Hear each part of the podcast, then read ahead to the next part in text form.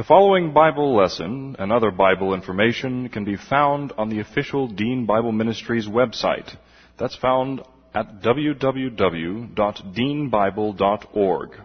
That's www.deanbible.org. Dr. Dean is the pastor of West Houston Bible Church. And now, here's Dr. Dean with the Bible lesson. This is the record that God has given to us eternal life, and this life is in His Son. He who has the Son has the life. He who does not have the Son of God does not have the life. He who believes on Him is not condemned, but he who believeth not is condemned already, because he has not believed in the name of the only begotten Son of God. For there is no other name under heaven given among men whereby we must be saved. For by grace we have been saved through faith, and that not of ourselves. It is the gift of God, not of works, lest any man should boast.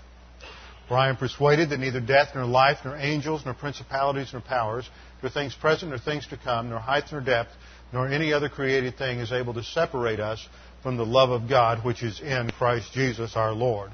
For of him and through him and to him are all things, to whom be the glory forever and ever. Amen. Before we begin our study, we need to make sure we use 1 John 1 9, if necessary, to be in fellowship with the Lord, filled with the Spirit, so we are ready to take in His Word, ready to concentrate, ready to set aside the distractions in our minds, the things we did yesterday, the lack of sleep last night, the things we're going to do this afternoon, to focus right now on what God has to teach us in His Word. So we take a few moments of silent prayer to make sure we're in fellowship, and then I'll open in prayer. Let's pray.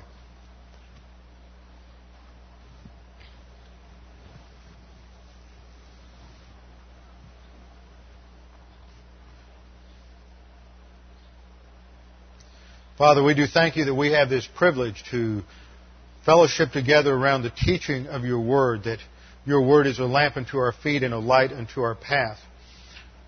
That your word is absolute truth. Jesus prayed to you that we would be sanctified by truth because your word is truth. It is absolute truth. It is undeniable, unshakable, infallible, inerrant truth. And now, Father, as we study it. We pray that we would be willing to let our thinking be exposed to the searchlight of your truth, that we might be willing to expose the errors in our own thinking, that we might replace it with the truth of your word, and that we might continue to advance to spiritual maturity. We pray this now in Christ's name. Amen. Fellowship is important. Fellowship is not something that just happens because you're saved. Fellowship is the result of having a life that is cleansed from sin. Problem is that we continue to sin as believers in the Lord Jesus Christ. We still have a sin nature. And even though we are saved, it does not mean that our sin nature is diminished, that it is any less active, or that it is any less evil. It is still the same sin nature that we had before we were saved. The only difference is that the sin nature no longer is our absolute, unshakable master. Before we're saved, we are under the tyranny of the sin nature. There is no option but to live on the basis of the sin nature. The unbeliever has no alternative. But the believer, because he has a new nature, he is given a new spiritual life. And because of what Christ did on the cross, the bondage of the sin nature is broken. And we are no longer under that tyranny, unless, of course, we choose to sin, and then we put ourselves back under the tyranny of the sin nature. But there is a divine solution, and we have studied it many, many times, and that is the subject of uh, 1 John many times, and that is confession of sin. And again, he returns to that theme in 1 John 2, verse 12. So open your Bibles there. And I want to remind you, review a little bit of what we covered last time, and then conclude this verse and focus on its relationship to the remainder of this chapter. It is not by happenstance that John moves back to the theme of forgiveness in verse 12. He does so because he is laying the foundation for what will take place in the remainder of this chapter. In verse 12, he says, I am writing to you, little children. And there he uses the Greek word teknion for little children. It is uh, a diminutive form of teknon, and it is used as a as a way of addressing the entire congregation. He is not focusing on immature believers. He's addressing the entire congregation, and we see that he does, does so and uses this phrase several times in this epistle. In chapter 2, verse 1, he addresses the entire congregation as my little children. In verse 12, he says, I'm writing to you, little children. In verse 28 of chapter 2, he says, and now, little children. And he explains what, who and what these we are as children in verse 1 and 2 of chapter 3. There he says, See how great a love the Father has bestowed upon us that we, that is all of us, we including himself, we've seen, we've done a detailed study of his use of the first person plural pronoun starting in verse 1, that the we is almost an editorial we referring to himself, but secondarily it includes the other apostles and other believers, including this congregation. He says, we should be called children of God. And in John the Gospel of John, chapter 1, verse 12, we're told, as many as received him, that is, to accept Jesus Christ as Savior, as many as received him, to them he gave the power the authority to be called the children of God. So that this term relates to the entire body of Christ without distinction. We are all children of God, and you become a child of God only by putting your faith alone in Christ alone, only by believing that Jesus Christ died on the cross for your sins. In 1 Corinthians chapter 15, verses 3 and 4, Paul gives a very concise uh, explanation of the gospel. We believe that Jesus Christ died for our sins according to the Scriptures, and that he was buried, and that he rose again according to the Scriptures. That's the gospel. That's the essence of the gospel, believing both in the death as, believing in the death as well as the burial and resurrection of Jesus Christ because the, the death itself, his spiritual death on the cross before he died physically, solved the problem of spiritual death, the penalty of sin. His physical death and subsequent resurrection demonstrated that he had conquered the consequences of sin and would give us victory over death in the resurrection. So that is the gospel. And once we believe the gospel, we become children. We are adopted into God's royal family, and that can never be taken away from us. So we become spiritual aristocracy at the instant of salvation. So John writes, I'm writing to you, little children. All the believers in this congregation. He had pastored in Ephesus, and there were other churches such as Laodicea and others in small villages outside of Ephesus, and he had pastored them as well. But he is not physically present with them, and he is able to minister to them spiritually by writing them, writing letters to them. He did not have a tape ministry. He did not have an internet ministry available to him. They used the latest technology available to reach congregations, and it was an absentee form of teaching. And that is legitimate when there is no other source of doctrine around. And in many cases in the ancient world, they didn't have, especially in the early church, they didn't have a pastor teacher who was trained, who could teach in a local congregation.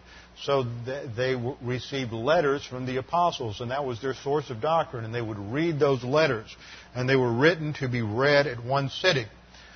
Because there's so much that we can glean from them, we take a lot of time to study them verse by verse, as they did as well in the early church. But they would initially read the entire letter to the congregation. So he is writing to them, to these the extended congregation in the villages and towns outside of Ephesus. Says, I am writing to you. And then last week we corrected the translation. It is a hoti clause in the Greek, and hoti has three different meanings. It can introduce discourse like indirect discourse or direct discourse. Greek didn't have quotation marks like we have in English, so they would use a hoti, and it would be either direct discourse, you know, which would be translated comma quote, or it would be indirect discourse. He said that, and then a paraphrase. It also has a causal meaning. It means because. Now, if it were translated because, it would say that what the, the, the, their forgiveness of sins was the cause of his writing. But there's not a cause effect there. He's not writing because their sins have been forgiven. I'm not teaching you the word because your sins are forgiven. I'm teaching you for a number of other reasons. But as part of the reason, your sins are forgiven. And so that's what's called an exegetical use of hoti. I am writing to you little children for the reason that your sins have been forgiven you. He's going to explain that as a foundation to what he says in the coming section. I'm writing to you little children for your sins are forgiven you because of his name's sake. And we saw last time in our study that the, whenever you see in the, in the Bible an emphasis on, on God's name, always think in terms of his character, his attributes, who and what God is, because the name means his character, because of, for his character's sake, because of who and what God is. And we looked at the essence of God last time, and we saw that, that we boil it down to ten basic attributes. That He is sovereign, righteousness, justice, love, eternal life, omniscient, omnip- omnipresent, omnipotent, veracity, and immutability. That's the essence of God. But we're going to focus here on three His righteousness, His justice, and His love. And that comprises His integrity. His righteousness is the standard of His character. He is perfect righteousness. And so his, his character can, he can do nothing to violate his standard, which is perfect righteousness. Justice is the application of the standard. So what the righteousness of God approves, the justice of God blesses. But what the righteousness of God rejects, because it doesn't meet his standard, the justice of God then disciplines or curses. But the love of God provides the motivation to provide the perfect solution. Now, the fourth element of his integrity that's emphasized in many passages is truth. For example, the psalmist tells us that righteousness and justice are the foundation of his throne, but love and truth go forth from it. And we will see a little later on in our study that this is the, the basis for forgiveness. As the righteousness of God is satisfied by the work of Christ on the cross, so in His justice He can bless us. His love motivated Him to send his son to die on the cross to pay the penalty for our sins. And on the basis of his absolute truth, then, he is free to save us and to sanctify us, that is, to mature us as believers. Now, John is saying here, I am writing to you, little children, for your sins are forgiven. That is, they are wiped away. Aphiemi means to, to completely forgive, to remove, to wipe out. Your sins are wiped out or blotted out because of His character, because of who and what He is, not because of who and what we are. It's not based on how uh, sincere we are. It's not based on, on our own bartering with God that, God, I'll never do it again, so please forgive me. It's based on the fact that at the cross, Jesus Christ paid the penalty for every single sin in human history, past, present, and future. Every sin's paid for. So the issue at salvation is not what have you done. The issue is what has Christ done. And are you willing to put your faith in Christ, to rely exclusively upon Him to save you? Now, after salvation, we still have a problem with sin because we still have a sin nature, and that's where the doctrine of forgiveness comes in. And so often what we do is we emphasize the word forgiveness. And forgiveness is an important word. Aphiemi is used many times in the New Testament. But a more significant word is the word cleansing. And we saw last time that the basic promise in the New Testament on forgiveness is in 1 John 1 9, which we've studied extensively. If we confess, which means to admit or acknowledge our sins, He is faithful and just to forgive us our sins and to cleanse us from all unrighteousness. Now, the word unrighteousness is the Greek word adike, which means sin. How do we know that? John defines it for us in 1 John chapter 5 verse 17. There he says, all unrighteousness, that's adike, all unrighteousness is sin. So whenever we commit a sin, it has an effect on our relationship with God. Not our eternal relationship, but our temporal relationship. So that we are out of fellowship. We grieve and quench the Holy Spirit. And in order to be restored to fellowship, then we have to confess our sins, which means to admit or acknowledge our sins. But the reason is cleansing. There has to be a cleansing from sin. Now, last time I took us through the Old Testament. I just want to remind you of what we looked at last time and then add a couple of points to it. First of all, we saw in the Old Testament that this is portrayed in the uh, consecration or anointing of the high priest in Israel. When the high priest was anointed uh, as high priest at the beginning of his ministry as high priest, he was washed from head to toe, took a bath. And the, the Hebrew word that is used there is the word rachatz. And that looks like this. And uh,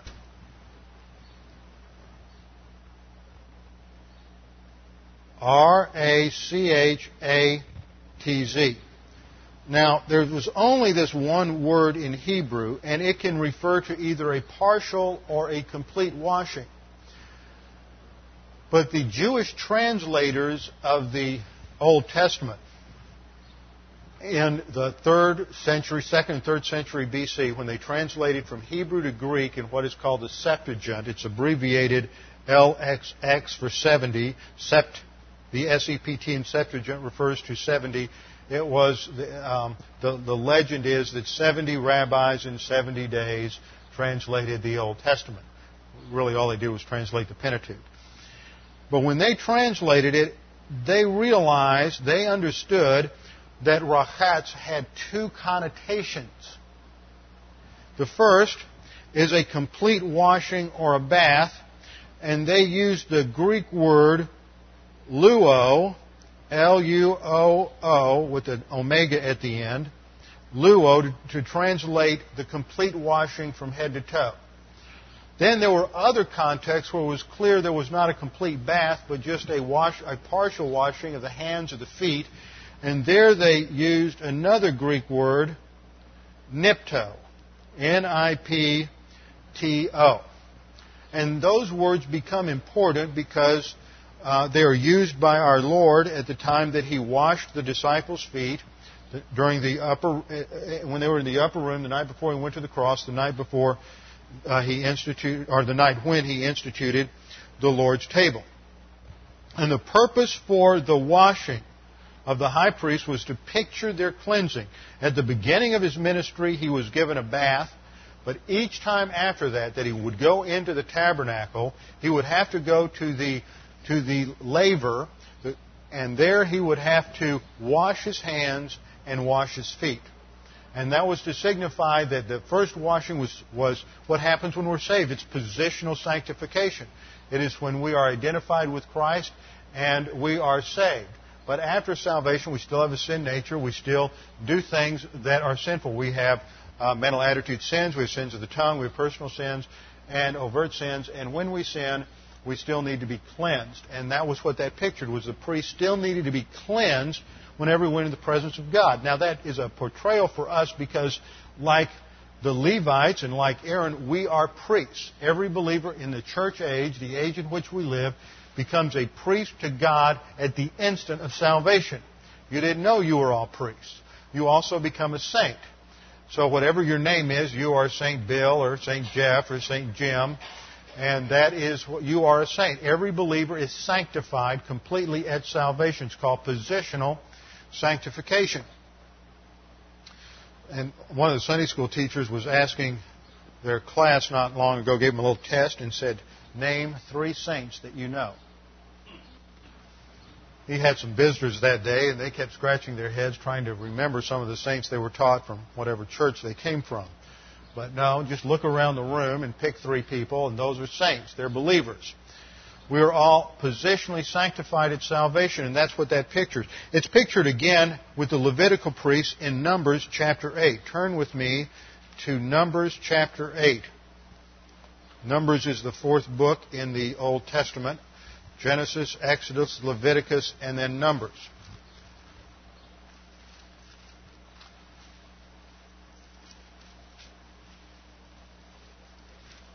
Numbers chapter 8, and here we are given the details related to the setting apart. And the word in Hebrew for setting apart is kadash, and that's the same word for holy. It's the same word for sanctification. So it's a picture of how they are set apart to the service of God.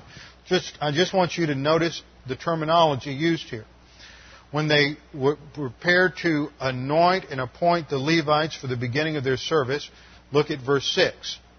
God is speaking to Moses. He says, Take the Levites from among the sons of Israel and cleanse them. And thus you shall do to them for their cleansing. I want you to notice that the issue is cleansing. Over and over again, that is the issue in our life, is that we need to be cleansed from sin. You know, some people every now and then say, well, gosh, the only passage that really talks about confession is 1 John 1 9, so how can you make such an important issue out of 1 John 1 9. The issue isn't confession, folks. The issue is cleansing from sin. And that's what we hear over and over and over again is the need for cleansing. Thus you shall do to them for their cleansing. Sprinkle purifying water on them and let them use a razor over their whole body and wash their clothes and they shall be clean. So this is the same thing that was pictured at the initial washing of the high priest. At, at, the beginning, there's a complete cleansing. Then let them take a bull with its grain offering, fine flour mixed with oil, a second bull, and you shall take for a sin offering. So there's the presence of the sin offering. There's the basis for the cleansing. That's what the picture is. The washing is based on the fact that there's a sacrifice. In the New Testament, we realize the two come together in Christ. Christ paid the penalty. He's the sacrifice. And in faith alone in Christ alone, there is cleansing. Now, there's two different types of cleansing, as we'll see. There's the washing, partial, full washing, and the partial washing. And then if you look down to verse 15, we find the word cleansing again. Then after, the, after that, the Levites may go in to serve the tent of meeting, but you shall cleanse them and present them as a wave offering. So there is the emphasis on washing and cleansing for the Levitical priests.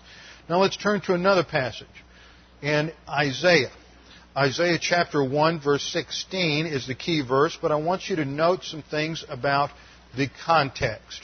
Isaiah is writing in the 7th century BC at a time when Israel has succumbed to idolatry and apostasy, and there are very few in the nation that are saved. I want you to notice in this chapter, before we look at verse 16, the context. God is bringing an indictment against Israel. It's like a law court. He's the prosecuting attorney, and he is presenting his case against the Jews. Isaiah chapter 1. Look at verse 2. Isaiah is towards the uh, last third of the beginning of the last third of the Old Testament. Isaiah, Jeremiah, Ezekiel, and then Daniel. God begins the indictment in verse 2. Listen, O heavens, and hear, O earth, for the Yahweh speaks. Yahweh is the covenant God of Israel. He is the, when you see the word Yahweh, it always seems to in, indicate, emphasize God's relationship with His chosen people and the basis for that relationship in the Mosaic Law. For Yahweh speaks, Sons I have reared and brought up, and they have revolted against me. An ox knows its owner, and a donkey its master's manger. But Israel does not know, and the people don't understand. They are ignorant of doctrine, and they have rejected the Old Testament version of salvation, which was faith in the coming of the Messiah. They looked forward to God's promise that a Savior would be provided.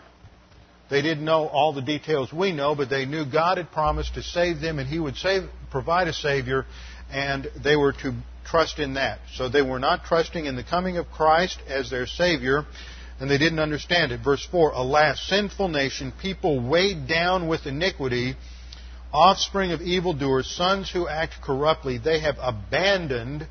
Sounds like Judges, period. They have abandoned Yahweh. They have despised the Holy One of Israel. They have turned away from Him. a threefold indictment. They've abandoned, they've despised, and they've turned away. They're, they're not saved.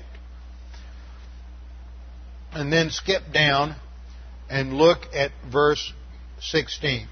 In verse 16, God says, here's the remedy wash yourselves, make yourselves clean.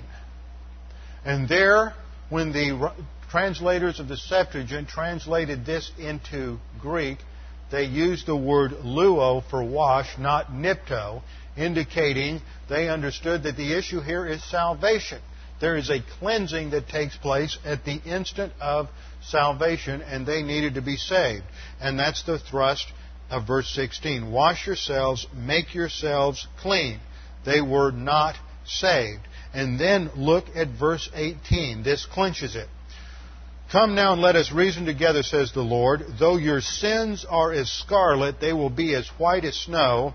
Though they are red like crimson, they will be like wool. This is what happens at the instant of salvation, is that our sins are no longer an issue, that we are washed clean, and we are positionally sanctified at salvation. Now, the next thing that I emphasized last time was not only the, the distinction between cleansing and the full washing and partial washing, but that this was the background for understanding what Jesus said to the disciples in John 13. And we saw that, that they had all washed. That was standard. If you were going to go out to eat at somebody's house in the ancient world, especially a formal dinner like Passover, you would wash completely. You'd take a bath. Just, just because it wasn't Saturday night yet doesn't mean you didn't take a bath. So they would take their bath and they came and Jesus then sat down to wash their feet because in the ancient world, when you wore sandals everywhere and you walked out in the dirty streets and there was all kind of refuse and pollution, uh, not to mention just regular dirt, dirt and dust and mud out in the street, your feet would be dirty. So when you would come into a house, rather than track dirt into the house, you would take off your shoes and a servant would wash your feet. Well, in this case, our Lord took the position of a servant because he is illustrating something. He's going to wash their feet. Peter said, Lord, you're not going to wash my feet. And Jesus said, If I don't wash you, Peter, you will have no part with me. And we saw that word for part is a technical word for an inheritance in the ancient world.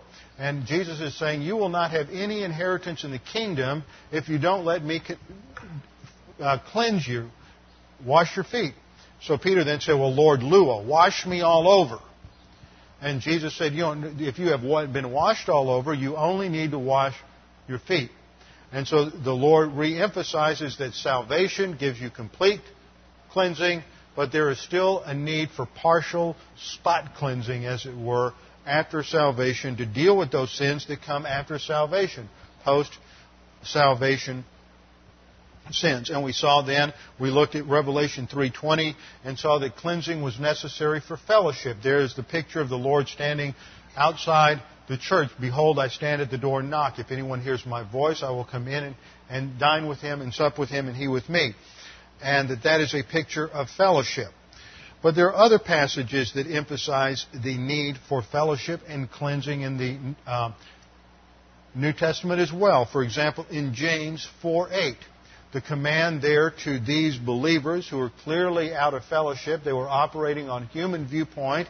They were operating on sin. At the beginning of chapter 4, James condemns them for their mental attitude sins, their antagonism and hatred towards one another, bitter jealousy and envy. And here is the solution, verse 8 draw near to God. See, they're out of fellowship. They, our sins separate us from God, not eternally, because we're already saved but they separate us from God temporally. There's a break in that relationship. For example, in your own family, you know that you might have a close relationship with your mom or your dad. Whatever you do, you, they will always be your parents. I mean, the law can, they can disinherit you, but they're still your parents. Now, if you do something to disobey your parents and they're angry at you, then that's whatever you do separates. Something has come between you, and there, there needs to be a resolution of that. There needs to be sometimes an apology, but there needs to be that, that issue needs to be resolved before there can be a restoration of that close rapport with your parents. And that's the issue of forgiveness. When we sin, we break fellowship with God. There's something that hinders our rapport with God, and so we need to draw near to God. That's the imperative here in verse 8. draw near to God and He will draw near to you. Now, how do you do that? That's the next phrase. Cleanse your hands. That's the same word we have in 1 John 1 9. Katharizo. It means to cleanse, to purify, to wipe away, to blot away. Uh, cleanse your hands, you sinners. It picks up, he's writing to a Jewish audience. James was written to a primarily Jewish Christian audience, and so when they hear the word cleanse your hands, what are they thinking about? They're thinking about the operation of the priest coming into the temple or tabernacle and washing his hands at the laver before he goes into the presence of God. So as soon as he says, cleanse your hands, you sinners, and purify your hearts, that's the issue, is purification of what's going on mentally in terms of confession of sin and cleansing. So, cleansing is for the purpose of forgiveness then, and we're back to our passage in 1 John chapter 2 verse 12. John says, I'm writing to you, little children, for your sins are forgiven you because of his character. And we saw last time that the verb here for forgiveness is a plural perfect, it's a perfect passive indicative. Now, the perfect normally emphasizes something that's been completed in the past. And if the emphasis is on the present results of a past action, that's what's called an intensive perfect. And that's what's going on here is he's emphasizing the present results of a past action.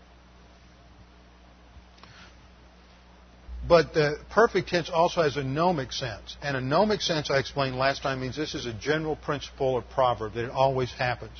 And so, uh, by understanding it that way, we see he's not just talking about something that happened in, in the past, but something that is ongoing as a result of a past action. Now let's stop a minute and review something I've said before I pull this, start to pull this together. First of all, we've seen that there needed to be a bath. This is analogous to salvation. And at salvation, there is forgiveness. So that's one type of forgiveness. Then after salvation, there was the washing of the hands and the feet. This pictures ongoing forgiveness in pro- progressive sanctification, and this too is called forgiveness. So there's two different categories of forgiveness. There's a forgiveness one at salvation, and a forgiveness two for post salvation forgiveness. And if you don't understand that there are two different categories of forgiveness, then you're going to misunderstand several passages of Scripture. So cleansing, the purpose for cleansing is for forgiveness. Now, what is John really getting at here in verse 12? He's talking about grace. That's what underlies this, is the grace of God. Forgiveness is a function of God's grace. What the righteousness of God demanded, the justice of God provides, and the love of God motivated him to provide a solution to man's problems through grace. Now, this is what's emphasized in numerous passages in the Old Testament related to forgiveness. Too often people get the idea because of liberal theology that the God of the Old Testament is this harsh, negative, judgmental God, and the God of the New Testament is this loving, forgiving, gracious God. Well, that's false. Look at what the Old Testament states here in Exodus chapter 34. This is at the time after Israel's rebellion with the golden calf, and Moses has destroyed the original tablets for the Ten Commandments, and now he's carving out a second set, and God is going to write out the Ten Commandments again. And the Lord passed by in front of him, that is, in front of Moses, and proclaimed, The Lord, the Lord God is, the Lord, the Lord God, compassionate and gracious, slow to anger, and abounding in loving kindness and truth. Now, I've emphasized four words there in the Hebrew that help us understand what's going on here. He is compassionate. This is the expression of grace and mercy. Mercy and, mercy and grace are the expressions of God's love. Mercy and grace are always directed towards fallen creatures, undeserving creatures. Grace means God's unmerited favor, His undeserved blessing. Emphasis on unmerited and undeserved. The reason mercy and compassion and grace are not part of the essence box is because they are dependent upon fallen creatures. And no, no characteristic of God can be a primary attribute if it is creaturely dependent, because then God would have to be dependent on his creatures to be God, and then by definition he wouldn't be God, because God by definition isn't creaturely dependent. He is independent. So he is compassionate. That's the expression of his love. Uh, compassion, it's racham, is often translated mercy as well. That's the application of grace. He is compassionate and gracious. Hanan is the Hebrew for grace. He is slow to anger. That means he is literally long to anger, long suffering. He, he, is, he waits a long time before he drops the boom on us. He is abounding in loving kindness, and this just doesn't mean love. It is the Hebrew word chesed, which means he is faithful and loyal to the object of his love. It is unconditional. God doesn't give up on us because we go into rebellion. The Jews had just, while, while Moses was on top of Mount Sinai getting the law from God, the Jews are down at the base of the mountain uh, talking Aaron into taking all of their gold and building a, a golden calf so they could worship this idol. So they're in complete rebellion against God, and yet God still deals with them in chesed and truth. Truth is the expression of His righteousness, His absolute truth. And then in verse 7, Exodus 34 7, God keeps loving kindness for thousands and forgives iniquity transgression, and sin. Those three synonyms summarize everything you could say about sin in the Old Testament. He is a God of forgiveness and grace even in the Old Testament. This is reiterated in numerous other passages. For example, Psalm 65 3. Iniquities prevail against me. As for our transgressions, the psalmist says, Thou dost forgive them. And then in Psalm 79 9, help us, O God of our salvation, for the glory of thy name. See, that's the same idiom that's used in, in, in 1 John 2.12. For the glory of thy name, because of who and what you are, because of your character, not because of who and what we are. Psalm 85.2. Thou didst forgive the iniquity of thy people, thou didst cover all their sin. See, there's no sin that you and I can commit that's too great for the grace of God. There's no sin that we could commit that God did not know about billions and billions of years ago in eternity past. We don't ever surprise God. You may surprise yourself, you may surprise your spouse, you may surprise your parents or your kids, but you will never surprise God. He has known for all eternity what our sins are. Psalm 86:5 For thou, Lord, art good and ready to forgive and abundant in loving kindness, Hesed again, to all who call upon you. God is ready to forgive us. He is not waiting for us to bargain, to reach a certain point, to, to try to uh, convince Him we'll never do it again. He stands ready to forgive. Psalm 130, verse 4. But there is forgiveness with thee that thou mayest be feared. Notice, motivation here is linked to the forgiveness of God. And that's going to be John's point here. It is what, is, what motivates you in the Christian life. And what should motivate us is the grace of God. Because we understand all that God has done for us, part of the problem of living in a relativistic society is that we have minimized the sinfulness of sin. And so often when we emphasize grace and talk about grace, we emphasize the fact that sin is not the issue. Sin is not the issue. It's paid for by Christ on the cross. But that doesn't mean sin is less sinful. Sin is horrible. Sin is destructive. Sin not only affects us spiritually, but the consequences of sin in our own lives, in our own soul, can be devastating. We can, we can uh, uh, through negative volition, commit a sin just one time when we're 18 or 19 years of age Maybe we go to a party and get drunk and on the way home have an accident that kills somebody or we, somebody in the car is maimed and those consequences are with us for the rest of our life. One sin can damage us and cause reverberations throughout the rest of our lives. We get into carnality and then God has to discipline us and we can commit uh, we can spend the rest of our life dealing with the consequences of that discipline. That's, that's what happened with David. When David sinned with Bathsheba, then she got pregnant. He wanted to cover it up, so he had her husband put in a position in, in, in the battle so that he would get killed, and that was known as conspiracy to commit murder and murder. And because of all of that, God had a fourfold punishment for him. He didn't lose his salvation. He did get back in fellowship. Psalm 51, he confessed his sin to God, and God forgave him and restored him to him the joy of his salvation. But David spent the rest of his life dealing with the consequences of that sin. Sin is horrible. Sin eats away at our soul. The carnality is devastating. We forget that sometimes. And when we forget how horrible and destructive sin is, then we lose sight of how valuable the grace of God is. If we don't focus on how sinful we are and the devastating consequences, then we don't understand how fantastic grace is. If we diminish the sinfulness of sin, we're also diminishing the depth of God's grace. And yet, that in the Scripture is what is to motivate us to fear God. That's what the psalmist says in Psalm 130, verse 4. There is forgiveness with thee, that for the purpose that you may be feared. And see, what is the beginning of wisdom in the Old Testament? The fear of the Lord is the beginning of wisdom and knowledge. That is what is to motivate us to learn about God. And if we don't learn about God and know, to know who God is, then we're not motivated to obey Him. The core issue in the spiritual life, the core motivation, is understanding grace.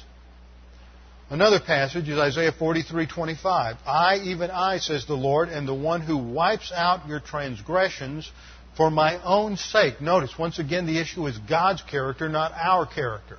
He does it for His sake and I will not remember your sins. If God's not going to remember your sins, why do you keep beating yourself over the head because of your sins? Now, when I talk about emphasizing the sinfulness of sin and coming to grips with how horrible and destructive sin is, I'm not talking about a personal sin that you're going to be beating yourself over the head with in terms of guilt. Because guilt is a sin in itself. Guilt is saying, God, you really didn't do it all at the cross. I have to help you by feeling sorry for my sins, feeling guilty about it. So I'm going to help you out, and maybe when I've been guilty enough for long enough, then maybe I'll actually get finally get forgiveness. But that's the opposite of the promise in Isaiah 43:25 where God says, "I will not remember your sins." This is reiterated in Psalm 103:12. As far as the east is from the west, so far has he removed our transgressions from us. They are no longer an issue. Once we confess them, forget them, and move forward. That sin is no longer the issue. We are forgiven, whether you feel like it or not. God has forgiven you because God is faithful to His promise, and His promise, is not based on our feelings. Furthermore, in Isaiah 44:22, God said, "I have wiped out your transgressions like a thick cloud." Just downstairs, we've been teaching a song to the kids called "God Has Blotted Them Out." And the kids sing it, and they sang it real loud, and I had them shout. I don't know if anybody, maybe Ken heard them singing. But um, the key, in there they say, How do you know that God has blotted them out? Because of Isaiah 44, 22, and 3. So you can drill your kids on that. But that's the verse. God has blotted them out. He's wiped out our transgressions like a thick cloud and your sins like a heavy mist. And he says, Return to me, for I have redeemed you. Shout for joy. See, the result of forgiveness is a mental attitude joy. We have peace, we have calm, we have contentment. We are relaxed now because sin is no longer the issue. We don't have to get involved in, in a lot of mental attitude sins like guilt and worry and anxiety over what might happen. Now, now the divine discipline may continue as it did with David, but God also gave him the grace to handle the problems so that those, those negative the negative discipline, the cursing from the sin, was turned into blessing and was because he handled it on the basis of God's provision, he could grow and advance in his spiritual life. New Testament reiterates this as well in terms of two categories of forgiveness. So let's stop for a minute and look at five points on the doctrine of two forgivenesses. The doctrine of two forgivenesses. First of all, every person is born with three strikes against them. Every person is born with three strikes against them. They are, first of all, Adam's original sin. Adam was a designated head of the human race. He was our representative. It's called in theology the, our federal head. He was the, the, his was the sin that counted, not Eve's. Eve's sin affected only Eve. But when Adam disobeyed and ate from the fruit, all of nature fell. Adam fell, and the entire human race fell. When we are born, we are born with a sin nature. That's number two. And God, at the instant of our salvation, imputes, I mean, at the instant of our birth, imputes to our sin nature Adam's original sin. So that we are guilty, this is legal guilt, of Adam's original sin.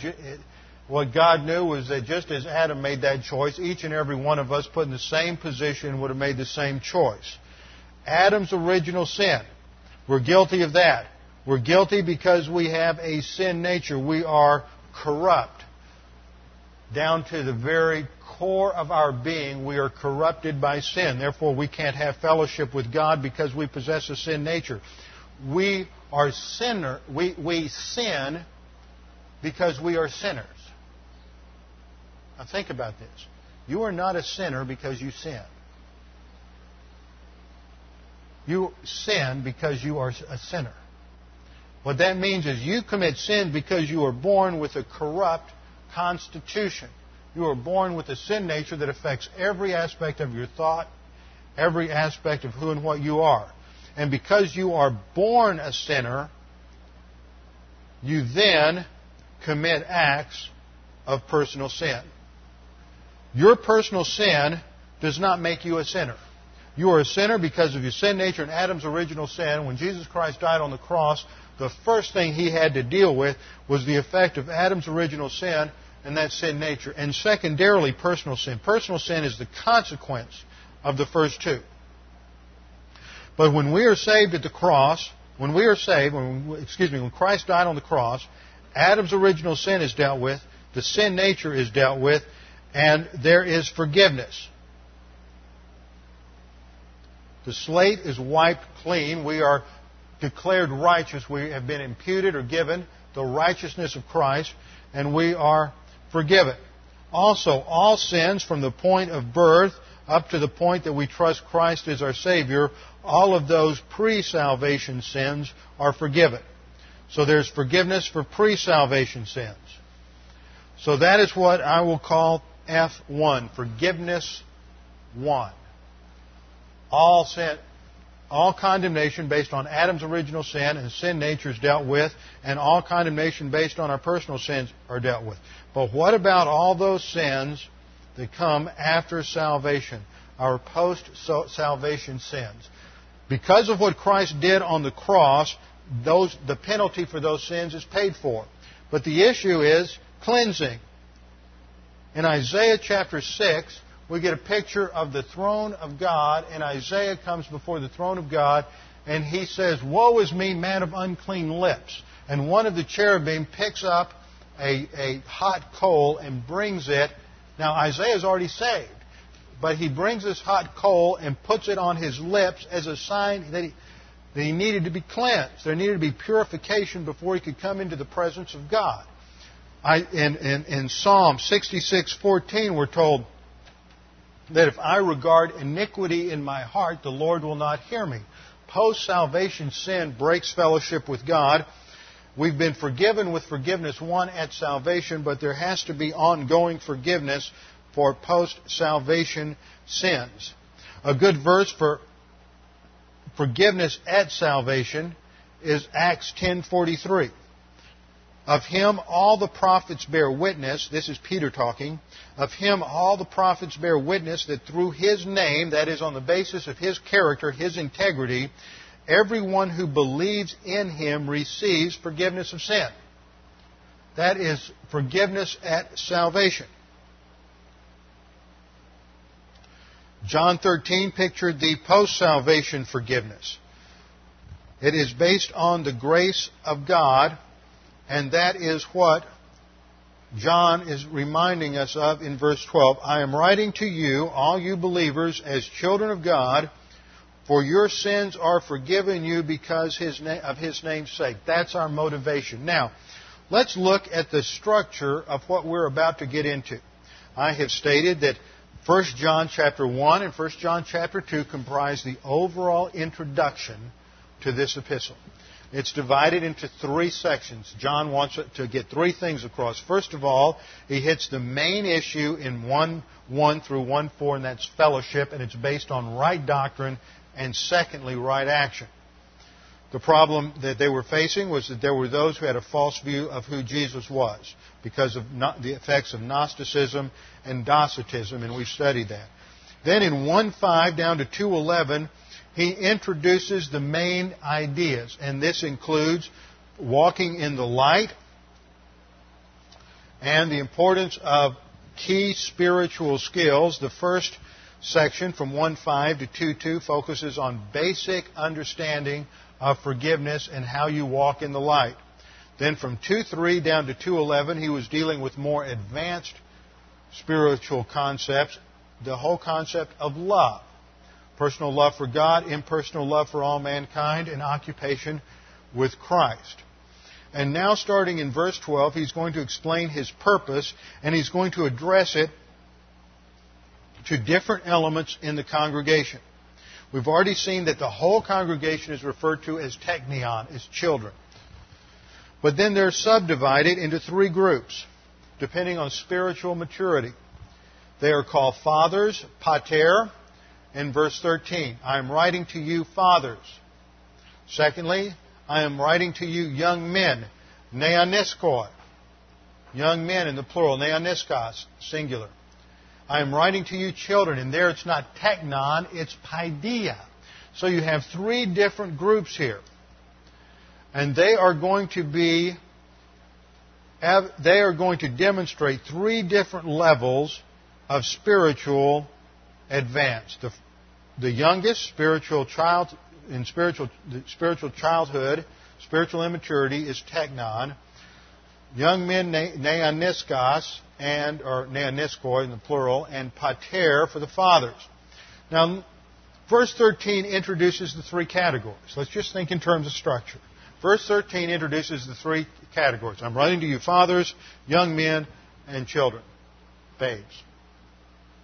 And then in verse 14, he's going to come back and he's going to say the same thing to the fathers he said the first time. And I want you to notice what he says to the fathers is, I'm writing to you, fathers, because you know him who has been from the beginning. Look at verse 14. I have written to you, fathers, because you know him who has been from the beginning. He says the same thing. Notice, he, the fathers are mature. They don't need to be warned against false doctrine or deception or getting involved in sin because they have moved to a higher level of spiritual maturity. Then he addresses the young men, the neaniskoi. And this is introduced in the middle of verse 14. I have written to you, young men. Now, where does he mention children again? Look at verse 18. Children, not little children, not teknon, children paideon. See, he slows down. He says, I've written to you fathers. Now, you guys have hit maturity. You've gone through all of the basic testing that you encountered as, as, babe, as young babes, immature children. You've gone through the testing of spiritual adolescence, and you've hit, finally arrived at spiritual maturity. He doesn't have a whole lot to say to them. But he has a lot to say to those who are spiritual adolescents. And that's the focus of verse 14b through 17. And then he addresses the children. Starting in 18 down through the end of 27, he addresses the immature believer. So that's the structure. That's where we're going. And notice the problem that they both face has to do with the cosmic system. Now, I want to take the last 10 minutes or so this morning and review our spiritual skills. Because you see, what we have here is a picture that we're going to build again is the picture of the soul fortress that God has provided for us. It is living inside this soul fortress. This, it's a shield. It's a buckler. The Old Testament speaks many times about God is our refuge. Well, God has provided us with a doctrinal refuge. And in that doctrinal refuge is the place of living the spiritual life. And the, the bricks, the rocks that make up the, the walls of this, this fortress are the spiritual skills that we learn in our advance in, in the spiritual life. You know, a skill is something that is, is burdensome to learn sometimes. You, you repeat it over and over again until it's just boring. I, I remember when I was a kid and I had to take piano lessons, and you had to play scales over. I, I haven't sat down at the piano and play. I have one, but I haven't sat down at it in probably four or five years. But I could probably walk over there and sit down at the piano and play any number of scales just because I did them over and over again every single morning before I went to school, from the time I was in the second grade till I got out of high school. And that's what a skill is. It's something you practice over and over again. In, in band, I played trombone. We had to play these technique exercises. There's no melody there. It's just a technique. You just do it over and over again. In sports, you get out there in, in, in football and you have your, your uh, blocking exercises, and the coach has you out there hitting those blocking stands over and over and over again. In ballet, the same thing. Every single thing you do in life is predicated on mastering certain physical or mental skills and you have to practice them over and over and over again till you're bored to death, until you can do them in your sleep, so that when the time comes to have to function in those areas, you do it automatically. The pressure then is not an issue. And that's what these spiritual skills are. And that's why every time we teach Bible class, we go through the process of silent prayer and using 1 John 1 9. Some people say, well, that's I've been criticized and heard people say, well, that's just so mechanical. Playing scales, I bet any you think of any great concert pianist you've ever heard, and they've played those musical scales over and over again. You think of any great composer, Beethoven, Bach, and they practice those skills over and over again. And playing the scales is just as mechanical as anything else. But it's the key to being able to play anything else that's of, of beauty and wonder. You think of a, of a dancer, and they work on those basic dance maneuvers over and over again. They may not be so beautiful when you just watch them in isolation. But when you put them on the stage in a ballet, it creates something of beauty, something uh, uh of tremendous style and grace. And the same thing is true in the spiritual life.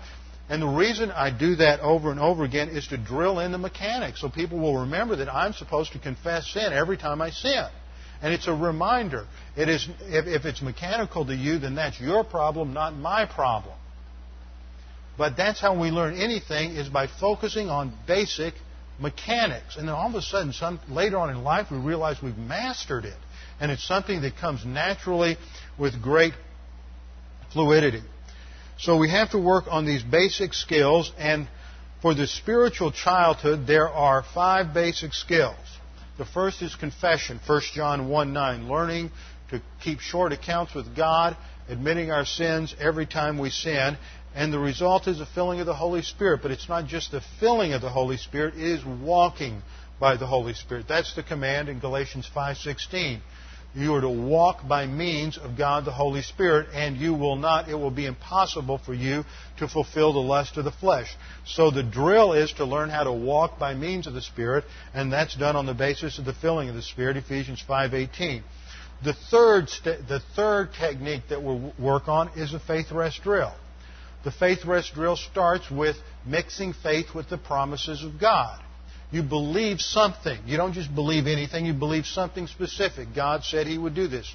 Fear thou not, for I am with thee. Be not dismayed, for I am thy God. I will strengthen thee. I will help thee. I will uphold thee with the right hand of my righteousness. One of the reasons I recite those verses over and over again every time we start church is because that's the only way any of you are ever going to get it drilled into your head so you'll remember it. And I go over that er, and say those same verses every week, and I see many of you lip sync with me, and hopefully they're drilled into you so someday when you're out in some situation, those promises are going to come. You're going to hear my voice in your head, and you're going to remember that promise so you'll have something to mix your faith with.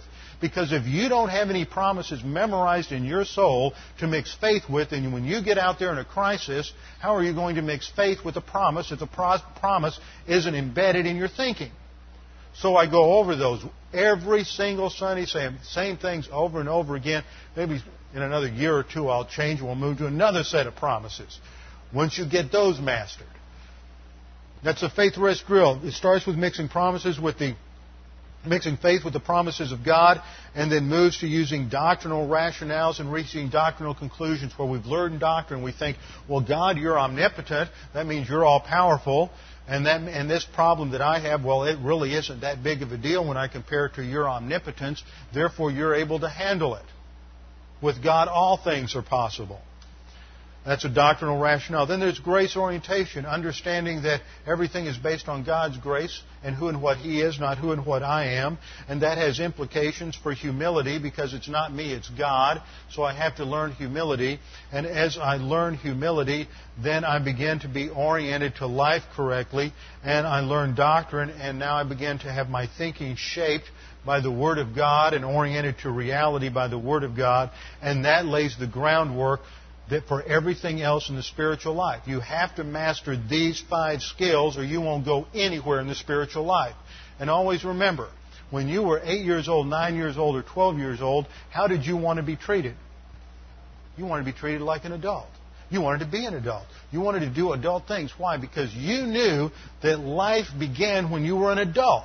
The same thing is true in the spiritual life. If all you want to do is be a spiritual baby and show up at church once a week and never go anywhere, then you're never going to experience anything that God has for you. Life begins in the spiritual life at maturity, not in infancy.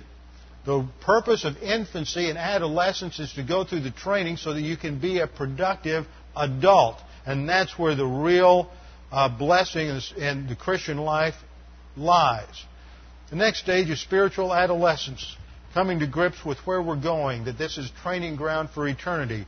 It is developing a personal sense of our eternal destiny, where we make decisions today based on the future. You, you watch it with your kids. They make decisions today based on what it's going to do for them in five minutes or an hour.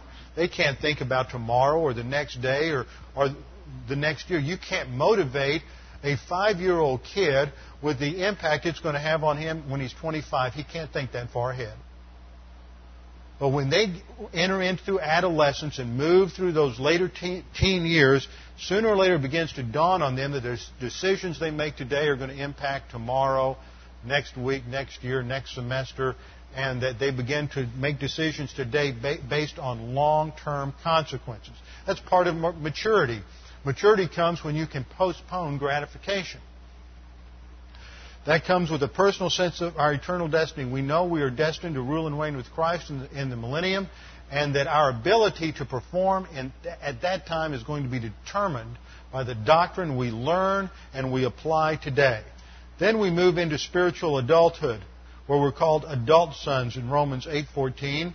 The first three skills we work on have to do with love our personal love for God, Romans 5:5, our impersonal love for all mankind, Galatians 5:14, and occupation with Christ, Hebrews 2:2. We're focusing on Christ. We're learning to live as Christ lived, think as Christ thinks, and that is the love triplex.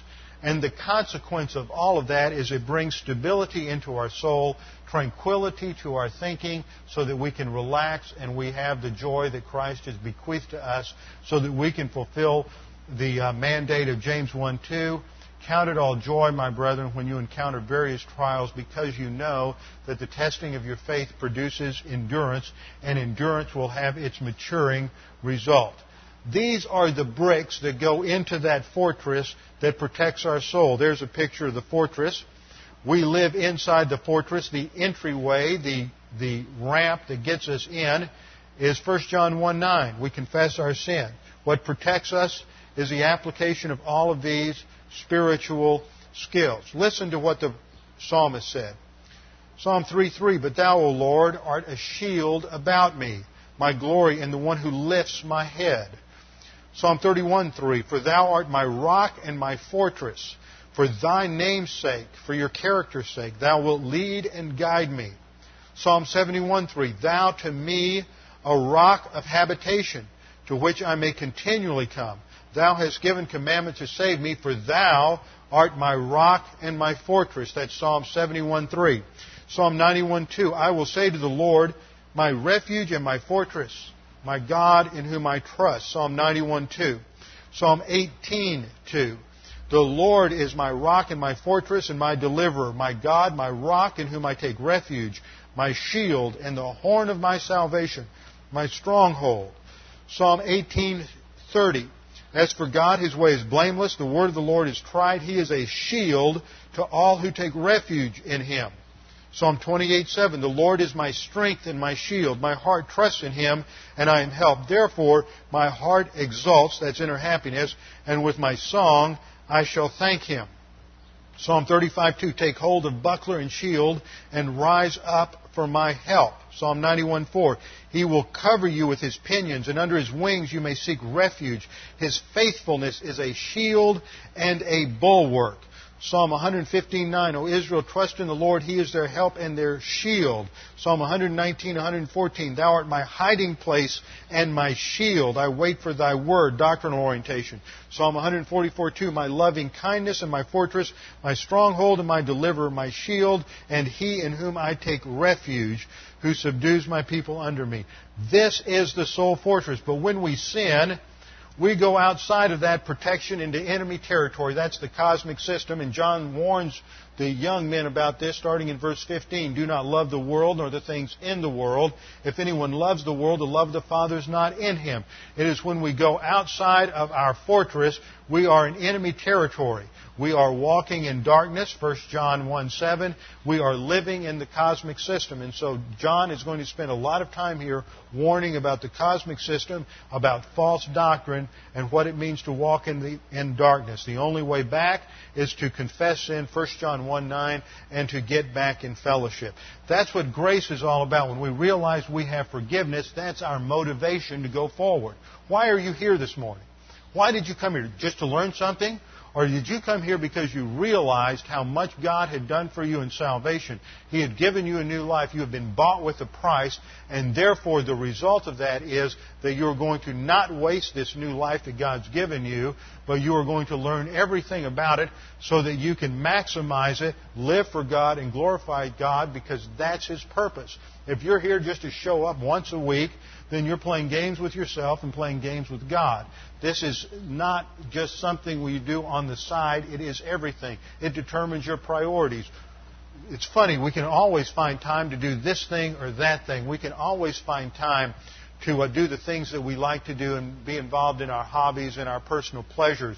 But when you are influenced by the grace of God, then you always find time, you always arrange your schedule, and you always make doctrine the number one priority, and that is what determines the decisions we make in life because we understand what God has done for us, what He's provided us, and what He's going to do for us, and where we're headed in eternity. With our heads bowed and our eyes closed. Father, we thank you for this time to look at your word, to be challenged by the fact that you are our shield, our fortress, our buckler. You are our hiding place and our refuge. You are our strong tower. You have provided everything we need to face every issue in life, and you have given us everything we need that we can grow from being spiritual infants to spiritually mature, that we can be strong because of the doctrine that's in our own soul. Father, we pray that you would challenge us with what we have learned today, realizing that we are to live a life on the basis of where you are taking us in eternity, that this is our preparation time for an eternity with you. Father, we pray that there's anyone here this morning who is uncertain of their eternal destiny, unsure of their salvation, that they would take this opportunity to make it both sure and certain. This is an opportunity for you to decide your eternal destiny. Scripture says all that you need to do is believe on the Lord Jesus Christ and you will be saved. You don't need to raise your hand, walk an aisle, join a church, make a bargain with God or any other human factor. All you have to do is make a decision as to what you are trusting for your eternal salvation. Now, Father, we pray that you would challenge us with the things that we have learned today. In Jesus' name we pray. Amen.